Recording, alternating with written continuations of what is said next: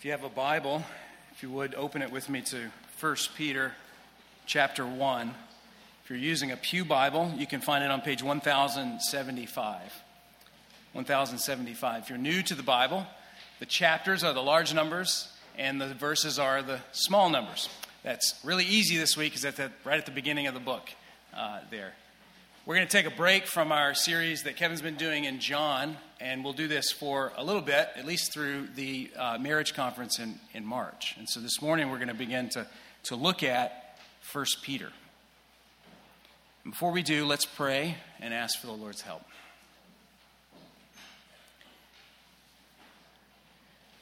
Father, we pray that you would open your word to us. We pray that you would help us to hear it to receive it, to believe it, and to act on it. Father, we pray that you'd help me to faithfully preach it. In Jesus' name, amen. Well, anybody who's traveled to another country or you've just been around people from another culture, you know what it's like to feel out of place. Whether it's a funny story where you completely messed up the entire cultural exchange, or if you just remember uh, the famed uh, peace sign that uh, Chamberlain gave, or, um, well, I'm blinking, Churchill, sorry, not Chamberlain, and that Churchill gave uh, to the newspaper to his chagrin later. People, especially who are second generation immigrants, or if you are a third culture child, as they say, really tend to find themselves caught in the crosshairs of two different cultures and often wondering, well, where, where is it that I belong? In a lot of ways, that's, that is what it's like to live as a Christian in this world. We were born here, we grew up here, we speak the language, we can move within the culture. And yet, if you belong to Christ, you now belong to another place, another country, another kingdom with a different culture and a different language and a different way of living. And those two conflict with each other all the time. Well, that's what the church that Peter was writing to was dealing with. And he writes to them to encourage them. And I want you to see his purpose in chapter 5, the very end of the letter, verse 12. So flip over there, if you would, and just look at how he closes the book and he tells you what he, the main things he wants us to hear all the way through. He's going to say a lot, but what is he, what's his goal? He says, I have written to you briefly in order to encourage you and to testify that this is the true grace of God. Stand firm in it. So that's what Peter wants us to do, and that's what we need to hear each week as we think about the things that Peter exhorts us to. Now, to do that, in our verses here, the first two verses of the, of the letter, Peter lays a foundation for encouragement. And that foundation has to do with Christian identity. Our identity involves two things it involves explaining our experience. So, as we, as we live in this life and we're conflicted by the two cultures' in tension, how are we to understand this feeling? but also in naming our true status. So he's going to explain to us our experience, he's going to name our true status. Peter is writing to encourage the church by reminding us of our true identity in Jesus. And we need to hear this just as they needed to hear it because their status in society had been diminished because they were following Jesus. But the truth is that they needed to grasp is that their status in God had actually been elevated. Diminished in society, but elevated with God. Christian, the way the world sees you and will treat you for following Jesus isn't true of God's view of you. The way the world will look at you is not at all the way that God will look at you. If you take notes, one thing to drive home and get fixed in our hearts today is that we must be strengthened in life by your standing with God. Be strengthened in life by your standing with God. Now, two ways he's going to accomplish this. He's going to tell us first to embrace outsider status in the world. That's verse 1. We have to embrace outsider status in the world. And number two, which is verse 2, take comfort in insider status to God. Take comfort to insider status to God.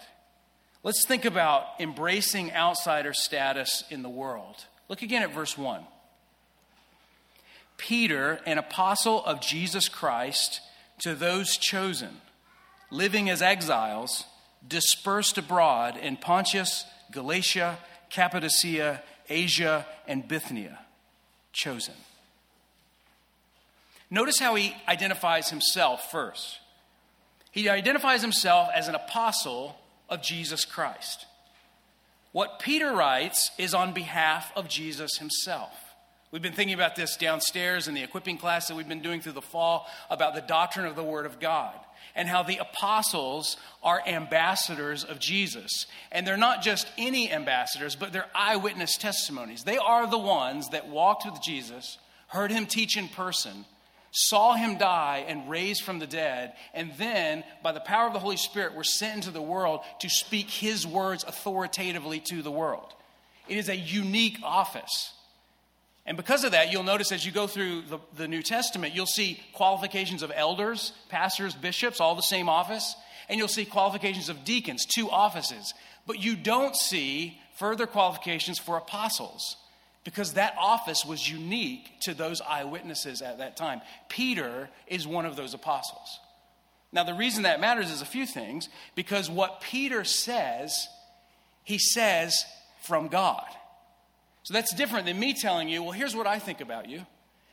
I want you to be encouraged because here's the qualities I see about you that I want to build you up in. This is Peter describing by the Holy Spirit the divine message from God Himself to us. So, what Peter writes about us is true of us from God. Now, just a side note because of the reality of the office of apostle, when you hear or see someone today in a church taking the title of apostle for themselves, you should, you should see a red flag go up. Or at least in your mind or in your heart, a red flag should be called. Or I don't know about soccer, I, I really didn't watch much of it, but I think that's bad if you get a red card, right? Those things should be pulled because there are no apostles today. The apostles lived at this time and they wrote these books for us. So, just a helpful thing as you go through if you have friends uh, that bring things up like that. Now, it's important because here, here's Peter, and I, the reason I say all this is because I want you to feel the impact of the words that Peter writes as the words of God. When you see the way he identifies his readers, this is how Jesus identifies them. And he gives them the label Christians are given by Jesus. So he's labeling us.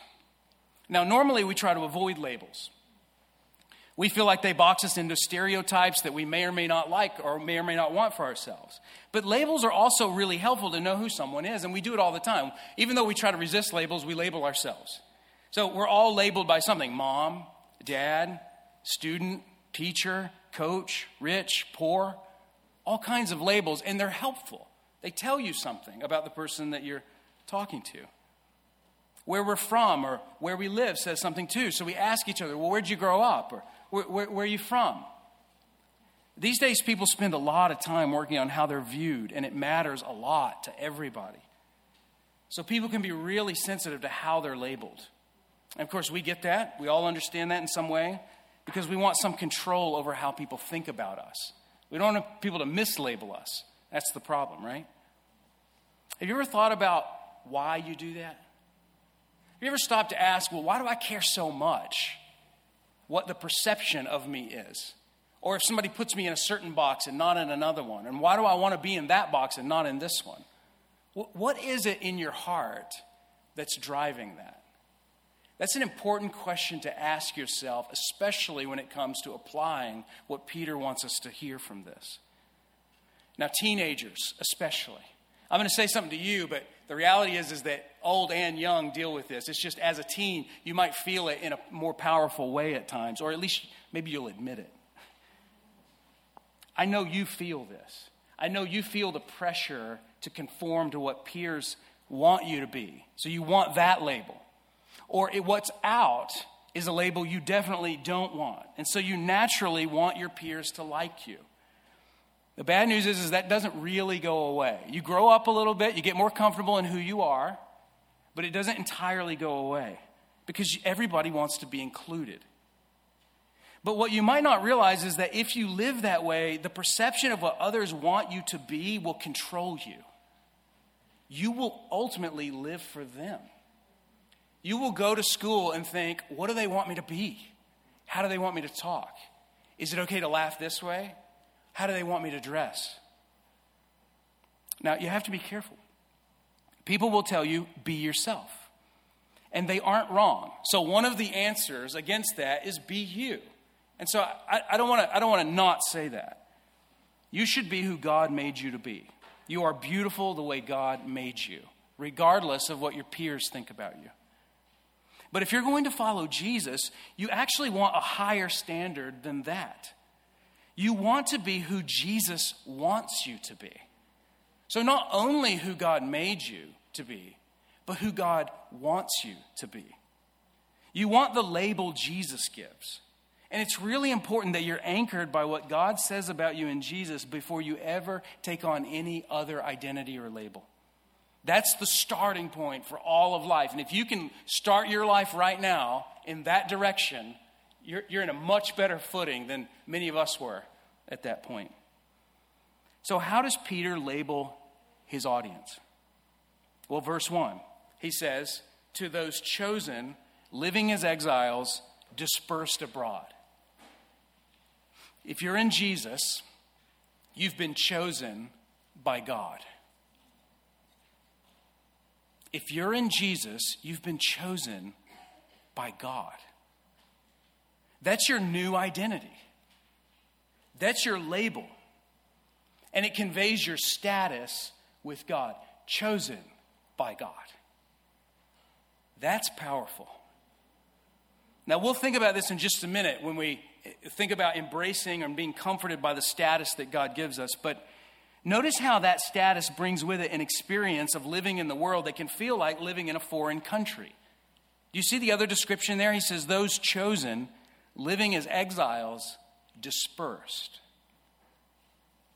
An exile is the Greek equivalent to an illegal alien in America or a temporary resident, someone who's just passing through, maybe somebody who's a migrant worker who's traveled to another country and they're working there for a season, but they never intend to stay. They're not at home. Everybody knows they're not at home. You know you're not at home, and you're, you're counting the days down until you pass on to back to where you came from. It's the label of someone who ain't from around here. This description has some irony to it, though. You remember Peter is Jewish by birth. Peter was a Jew. And for the Jew, after Babylon captured Jerusalem, some of what we read about from Jeremiah 29, they were dispersed throughout the world. Some were in Egypt, others were in Mesopotamia and Babylon. Eventually, they were scattered all over the Roman Empire. So at the time of Peter's writing, there's a Jewish community in the known world all over the place, and synagogues had been established. They had been scattered through all the events of history and dispersed throughout the world. They were known as the diaspora of the Jewish people. But Peter isn't writing to Jewish Christians, these are Gentile Christians. And he's using the Jewish phrase dispersed or the diaspora to apply it to the Gentile Christians. Now you can see the way he addresses them in this way in verse 14. If you just look at verse 14 in chapter 1, you can see where this is coming from. He writes there, as obedient children, do not be conformed to the desires of your former ignorance. When he refers to their former ignorance, he's referring to the way they didn't know God's law. They didn't know what God had said because they didn't have the law of Moses. They weren't Jews. Or in verse 18 of the same chapter, notice how he says there, For you know that you were redeemed from your empty way of life, inherited from your ancestors this is not the way Jews spoke of themselves. They were very proud of their ancestry. They were very proud of the fact that they had Abraham and Moses, and their family were the ones that received the revelation of Yahweh in the earth. So these are Gentile Christians. When Peter says that they are exiles dispersed, then, he's metaphorically using the Jewish experience of being scattered away from their homeland in Jerusalem, and he's applying it to Gentile believers, new Gentile believers. The Gentile believers are like scattered, dispersed people of God. And it evokes the hope and promise God made to Israel to gather them to himself. One of those was there in Jeremiah. You get hints of that. But listen to Deuteronomy chapter 30, verse 4. Even if your exiles are at the farthest horizon, I will gather you and bring you back from there. Or Isaiah 56, 8. This is the declaration that the Lord God, who gathers the dispersed of Israel, says, I will gather to them still others besides those already gathered. To be a dispersed person of God is both to describe your experience in the world, you're not at home. To be a Jew dispersed was someone who wasn't in Jerusalem, where the temple was, where God met with Israel, where the sacrifices took place, and where all that God had revealed was visibly seen and experienced. To be a scattered Christian is to be a citizen of heaven who's also not at home. We're not at the heavenly Jerusalem we're not at home. And that's what he's capturing with this phrase. Now, the irony comes in when you realize is that the places that he names are actually not foreign countries, though. This, this, the, the provinces that he names here are actually these Christians' hometown. Look at it again. Notice he says, scattered, dispersed abroad. Now, he's writing from Rome. So, from where he's, he's sitting, they're abroad. But Look, in Pontus, Galatia, Cappadocia, Asia, and Bithynia. Now, you know all those maps in the back of your Bible that you may or may not look at that often? If you go back there and you just look at Asia Minor, you'll see most of these places named there because this is a 300 square mile area of Asia Minor. What is now, at least part of it, is, is modern Turkey. These, these Christians that he's writing to are not dispersed from their hometowns, they're living in their hometowns. And yet they're like dispersed people. They're exiles in their own streets, exiles at their own workplace, exiles in their families, they're exiles in the public square, they're exiles from politics. They're living in the place they grew up, but they're no longer at home. When they began to follow Jesus, something happened. They became alienated to the world they grew up in. And this is even more pal- uh, uh, potent in their day because everything in their society involved the political worship of their gods. Whether it was their uh, guild meetings, if they worked a trade and they gathered, and the guild meetings were often held in the pagan temples. And so you can imagine as a Christian, and maybe you're a carpenter or a, or a, a, a stone, a stonesmith of some kind, and your guild is always met in the temple of Dionysus. And now, as a Christian, you're conflicted. And you're asking, hey, can we, can we move the meeting? Can, can we do it in another location? Or you're there at a dinner party with your friends and they tell you, we just got this meat from the temple. Come worship with us. And you say, I can't, I can't come to that party. You see, if you didn't think you were worshiping, I could eat that meat with you. But because you actually think you're worshiping, I'm afraid I'm going to have to hold back. Or as they looked at their families and they said, We believe in only one God now. His name is Jesus, the resurrected Messiah of the Jews. And they said, How could you betray us? How could you betray Rome? How, how could, you, how, how could you become like a, like a Gaul or a, or a barbarian or, or a Jew? They became outsiders because they followed Jesus. Nabil Qureshi was raised a Muslim before God intervened in his life to lead him to faith in Jesus. And as he was on his journey, he tells this story in his, in his biography, his autobiography of himself, uh, seeking Allah, finding Jesus. And all through the, the, the, the, the series of events and things that God was leading him to understand, and as he did research and began to read and, and pray and, ask God for the truth. All along the way, as he began to realize that Jesus is the truth, it began, it began to set in on him how he was going to have to tell his family, how he was going to have to face his mom and his dad, and the fear of what was going to happen. And towards the end of his journey, he agonized over how his family would respond. And eventually, though, he told his mother and his father with tears, both in his face and their faces, his father said to him, Today I feel as if my backbone has been ripped out from the inside of me. He loved his father. His mother asked, Why have you betrayed me? She said, I raised you, and this is what you do to me? And when he and his wife were married, no one in his family attended besides a few cousins and an uncle. He became a stranger in his own family, not because he hurt or harmed or, or wanted to disassociate himself from his mother and father, but because he knew he must follow Jesus. He became an exile in his home. Some of you ex- have experienced this very thing as you began to follow the Lord. You found people distance themselves from you. Perhaps you experienced this in class at school. Friends have hung up on you as you told them, I plan to follow Jesus. Family has asked you, Well, how can you betray us? Why would you go with them? Invitations have been held back. You've been accused of silly things. They say, You've changed. You're, you're not the same. And at work, you've been quietly labeled as an enemy. You're a bigot now. Some have had family members tell you that you aren't welcome anymore, or we can't have a relationship with anybody, or you can't know your niece until you affirm the lifestyle that we choose and that we affirm. Listen, Christian, if that's you, this is the experience of being an exile. That's what it can mean, and for some, it will mean to follow Jesus. In a world gone mad, living for the one who made the world makes you an outsider to this world. Jesus had that experience. He was the one who made all people. And it says the, the one who made them came, and his own did not receive him. That's how Jesus lived. Remember how Paul put it in Philippians 3:20? He says, "But your citizenship is in heaven. From it we await a savior, the Lord Jesus Christ."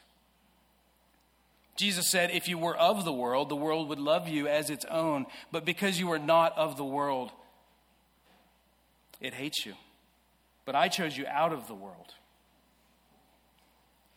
You see, there's a tension every Christian will feel. Whether it's intense persecution and extreme alienation, or it's just the, the awareness that if you were to explain exactly how you feel on this matter or exactly what God says, you know you'd be run out of the room. It's the tension between the world we grew up in, our friends and family we love and want to know Jesus, and the citizenship that we now have in heaven. It changes you. And so, before we say anything else, Christian, if you experience this, I just want to encourage you this morning to, to realize that that experience is right. Now, your first experience of it may feel like, why is this happening? Uh, it shouldn't be this way, and it shouldn't. But it is the way it is until Jesus comes back. It's right. That's why we have to embrace that identity. Christian, God wants you to realize this reality. And this is what it means to live as a Christian, to live as a temporary resident in a foreign country. You thought you were American or something else if you didn't grow up in America, but you found out I'm Christian. I belong to that country, that nation. And the accent of our voice should start to sound like that country.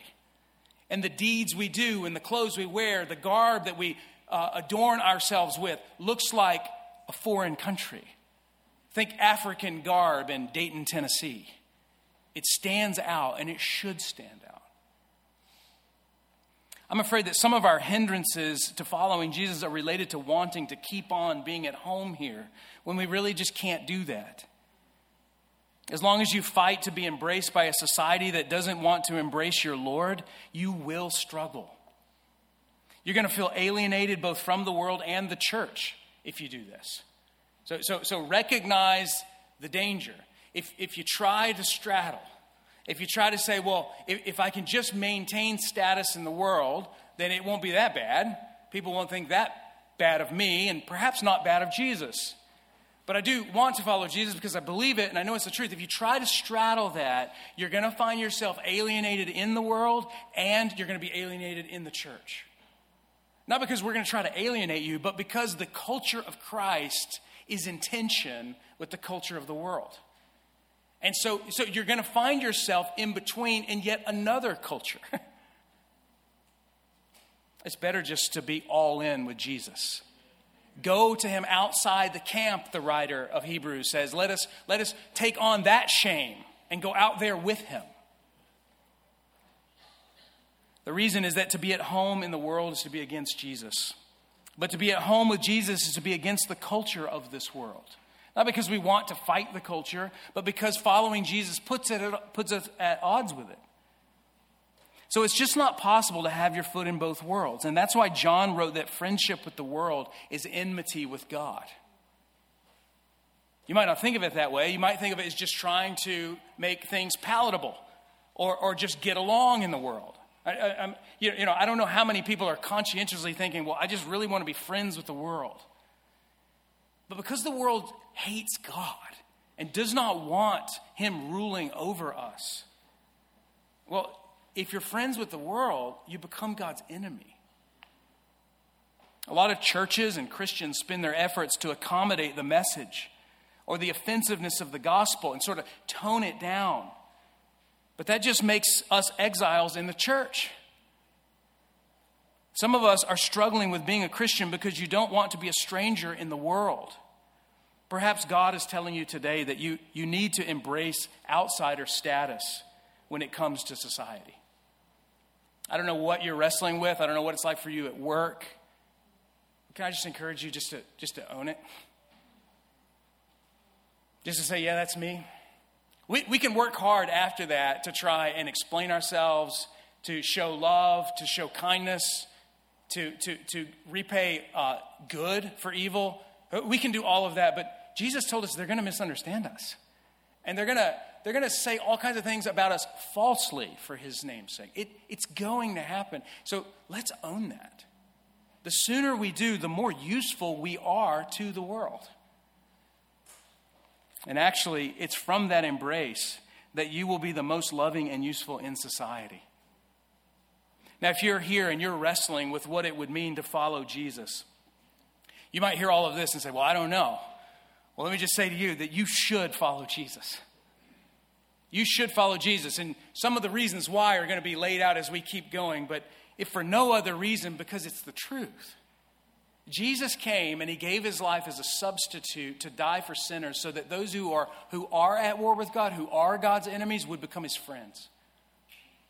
Jesus died to take on your sin so that if you would turn to him, you would receive his righteousness and in the place of your sin be accepted by God. God wants to be your friend. Jesus is a friend of all sinners who turn and come to him. That's why you should follow him. And you don't get that anywhere else. Your sin will not be handled in any other way before God except judgment on you or judgment on Jesus. And the way you escape the judgment on you is you take what Jesus offered in the judgment on him. Now, to do that, you have to come out of the world and live as an exile. God is calling you out of the world. He's saying, Come out from among them and join me and join my people. That's what Jesus is saying to you. But when you do, you'll be a citizen of heaven. You, you won't have no family, you won't have no culture. You'll become a citizen of another kingdom. You'll become like a homeless man in, in the world, but in truth, you'll become very rich in Christ. So, Christian, we should embrace outsider status in the world, but we should also take comfort in insider status to God. That's what verse 2 turns us towards. Look at verse 2. The last word in the um, CSB picks up chosen again to remind us what he's talking about. And then verse 2 says, according to the foreknowledge of God the Father, through the sanctifying work of the Spirit, to be obedient and to be sprinkled with the blood of Jesus Christ. The world's view of Christians goes up and down uh, as time progresses. Aaron Renn helpfully noted last year in a, in a useful article how in America we've experienced a transition from what was known as sort of a positive perception or positive world from the beginning of America until around 1993. Around 1993, things changed and we moved into what, what he labels as neutral world, where in, in culture, in society, Christ, Christians were no longer thought of positive, but kind of like, ah, we're not sure. We're not sure if Christianity is good or not. To where sometime around 2014, we moved into what's now, what he's now labeling a negative world. We're pretty convinced Christians are bad. We're pretty convinced that the message of Jesus is not good, at least the one in the Bible. That swiftness is where we've all felt so much impact in the last 10 years. And anybody in this room knows what I'm talking about. You, you feel the, the, the cultural transition. And I say all the time, maybe this makes me old. Seems like all old people say this, but so there it is. But you look back and you go, the world I grew up in is not the same world I live in now. And I think that's more true in the last 10 years than at other times. And whether you're 75 or whether you're 13, it's still true. Yet while we've gone from positive, uh, from, from, from a positive stance in our culture to a negative stance, our status with God hasn't changed at all. Not one bit. Peter writes to those chosen, chosen by God. This word chosen here is the word elect. And it simply means, in essence, it means we belong. It means we belong. Because that's, that's what it's getting at. That's the impact of being chosen by God. It's a word used of Israel throughout the Old Testament, and it captures God's love. Sometimes when people wrestle with the idea of election or being chosen, we, we, we have this negative sort of uh, experience with it or, or um, uh, a negative association because we feel like it, it, there's alienation involved. But it's actually the exact opposite. The, the, the word chosen and elect is meant to convey love. The, the electing love of God to include people into his love and into his family. Listen to how he describes this to Israel in Deuteronomy 7. He says, For you are a people holy to the Lord your God. The Lord your God has chosen you to be a people for his treasured possession out of all the peoples who are on the face of the earth. And it was not because you were more in number than any of the other people that the Lord set his love on you and chose you, for you were the fewest of all peoples.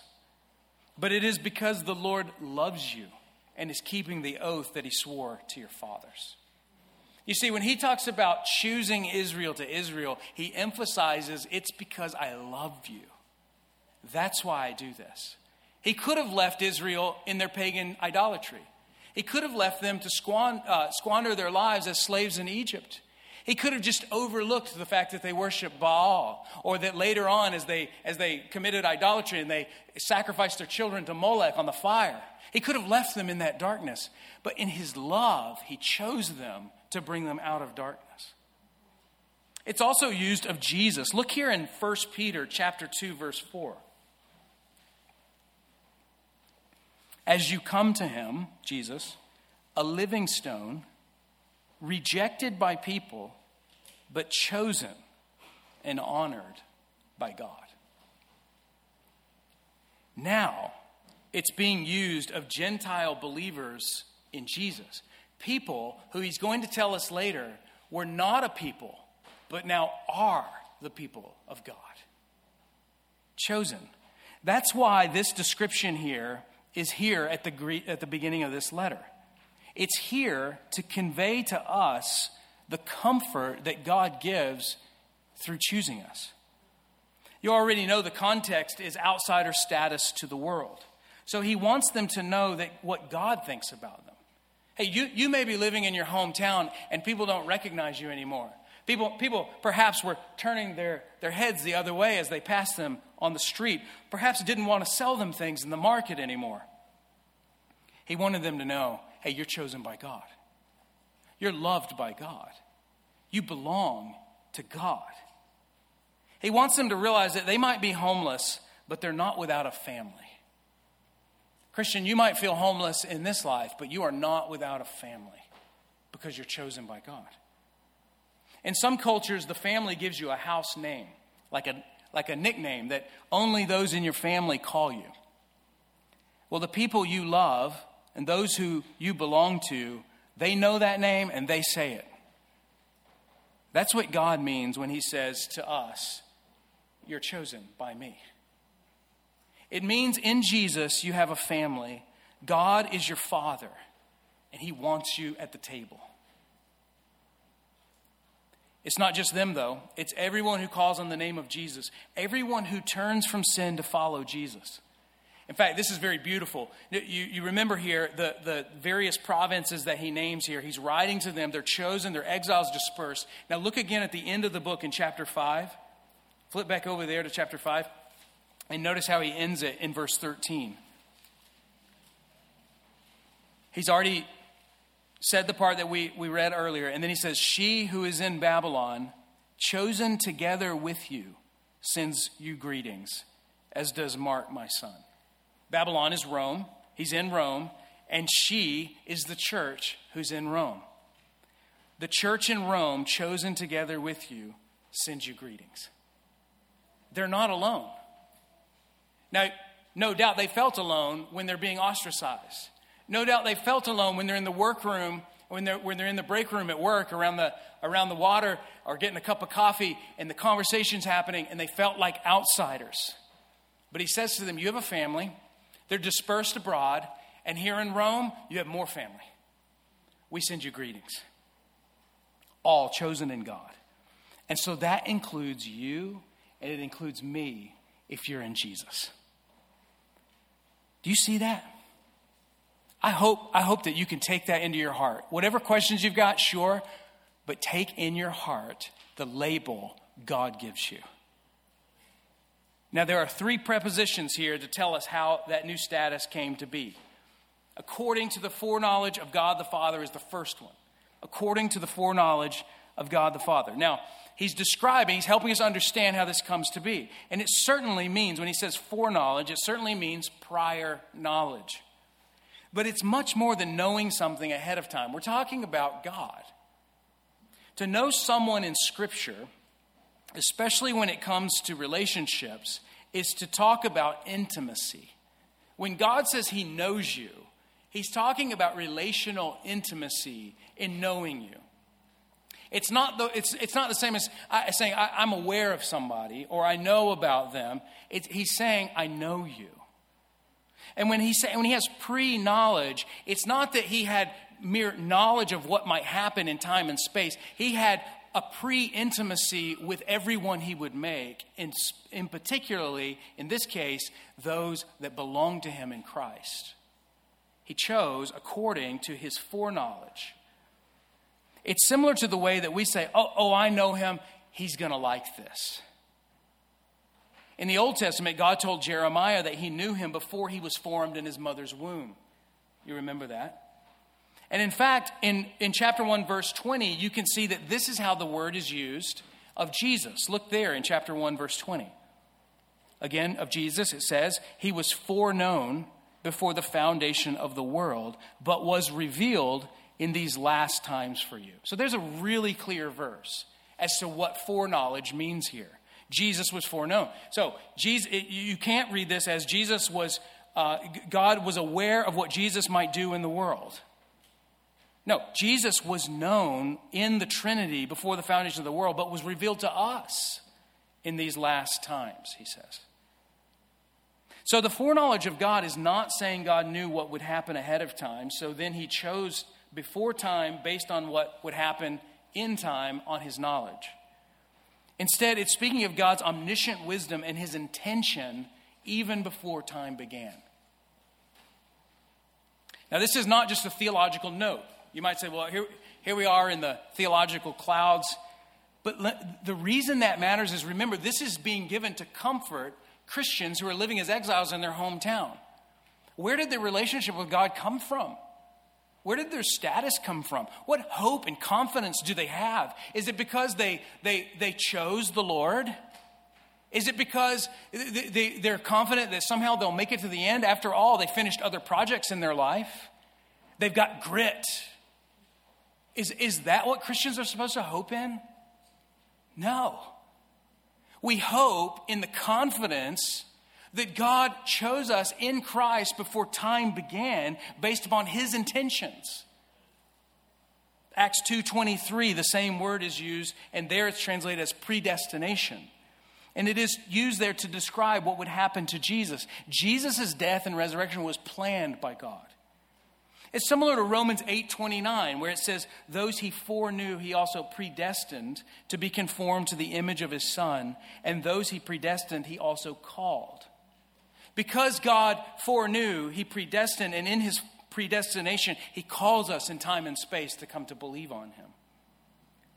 So when Peter says that we're chosen according to the foreknowledge of God, the Father, he's telling us what we are experiencing in time and space had its origin in God's heart and plan for us before you were ever born. That means it doesn't depend on you. It's not God's not relying on you to make it to the end to save yourself. Now, he who endures to the end is the one that's going to be saved. But it's all rooted in God. It's all resting in God. We will make it to the end because of God. Peter wants to comfort the saints with this truth. You were chosen according to a plan. You're not here by happenstance. You didn't come to this point in your life where you're trusting in Christ because it just happened that way. God has so arranged your life to bring you to faith in Jesus because he loves you. Let me just say, some people are really bothered by the idea of God's election, and I get it. I get, I get the things that, that people raise. Uh, I, I, myself have had struggles myself over, over years and in times in my life. It's hard to think about some of the implications of God sovereignly choosing to save some, but let others remain in their sin. I don't pretend to know all the answers to that, so if you ask me at the door, I'm probably going to tell you I don't know. I have my own questions, right? But I, we, we must just go with what God says. What do the scriptures teach? And from what the scriptures teach, then try to understand it. Then try to ask our questions. Then, then, then try to, to seek the answers that we might have. But to focus on the difficult part of election is really to miss the whole point. When God says we're chosen, it's given to us as security in a negative world. It's a hard doctrine, but it's meant as a comfort. The second preposition he gives here is through the sanctifying work of the Spirit. Through the sanctifying work of the Spirit. So not only did God plan your salvation, but he brought it to you by the work of the Spirit, where he sets you apart to believe in Jesus. Being set apart is the goal of God calling us to Jesus. And the goal of salvation is to be dedicated to God. And the first step of that is the Spirit working in your heart and mind to turn away from sin and turn towards God. So, how does God's choice come down in time and space? The Holy Spirit begins to work in your mind and heart. He works in your life. Uh, if we had the time, we went through everybody's testimony here, many of us would begin, well, this, this event happened in my life and it made me question. Or this came about and I started to say, I wonder about this. Or this event happened in my life and I say, well, that must be God. Maybe I should go to church. And from there, God arranges things and you begin to get the Word of God and you begin to hear the gospel about Jesus. And over time, you come to faith. That's the sanctifying work of the Holy Spirit. That process is not something you and I do on our own, but it's something God does to us. It comes when the Spirit impresses the truth of Jesus on our minds and He convicts us of sin in the heart. So if you're here and you're wrestling with Jesus about this and the truth of Jesus is pressing on you, and the conviction of God about your sin and your life and your, your, what He wants you to do when you hear the call to follow Him, when that's, if that's pulling at you, that is the Spirit of God. And you should respond to Him. You should give in to the Spirit. It's what later He will call new birth in verse 3, and it's what leads to the obedience of a new life in the next line, or the third participle or preposition that He gives us to explain it. Notice He says, to be obedient and to be sprinkled with the blood of Jesus. The sanctifying work of the Spirit applies what Jesus accomplished at the cross. And the Spirit leads us to obedience and He covers us with the blood of Jesus.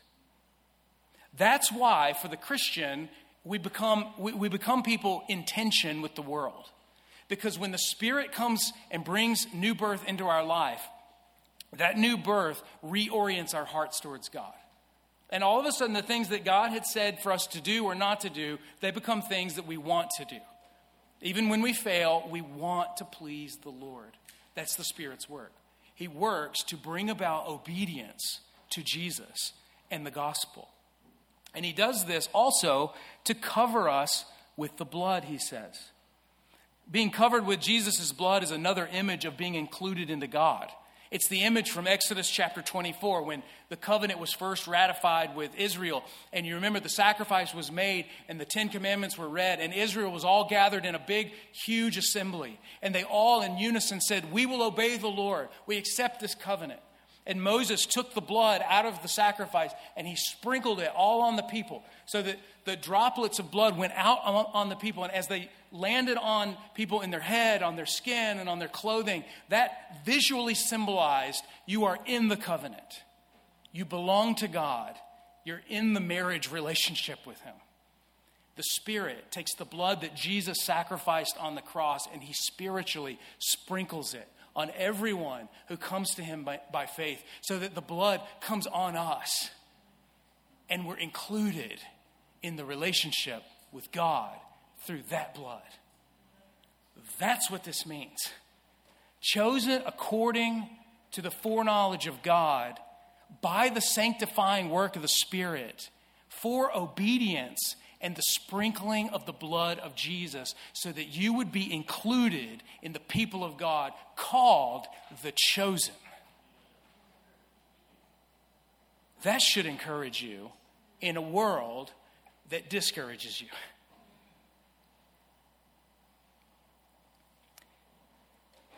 Now, I want you to see one more thing before we close. I want you to notice the Trinity in these verses. Notice, according to the foreknowledge of God the Father, through the sanctifying work of the Spirit, to be obedient and sprinkled with the blood of Jesus. Father, Son, Holy Spirit. The, the whole Godhead of the triune God has worked together from eternity past to work in time and space 2,000 years ago at the sacrifice and resurrection of Jesus to bring the sprinkling of his blood and the sanctifying work of the Spirit to, into your life today.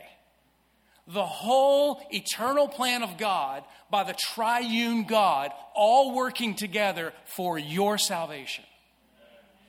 You can't mess that up. Jesus will get us home. And so, if you're living as an exile, you should be strengthened. Be strengthened because we're going to go home. We're not homeless. We belong to a kingdom, we belong to a home. Notice how he ends. He says, May grace and strength, grace and peace be multiplied to you. Isn't it interesting? He doesn't just say grace and peace to you, but multiplied. As the hostility of the world goes up, the grace and peace of Jesus comes up with it to match it so that we would be sustained. Church, you should be encouraged by what God says about you the way the world sees you and is going to speak about you because of Jesus is not true at all of the way God thinks about you. So embrace an outsider status to the world. Be, be good with that. Come to terms with it. But take comfort in insider status with God because of what Jesus has done. Let's pray. Father, we thank you and we praise you. Hallelujah. Amen.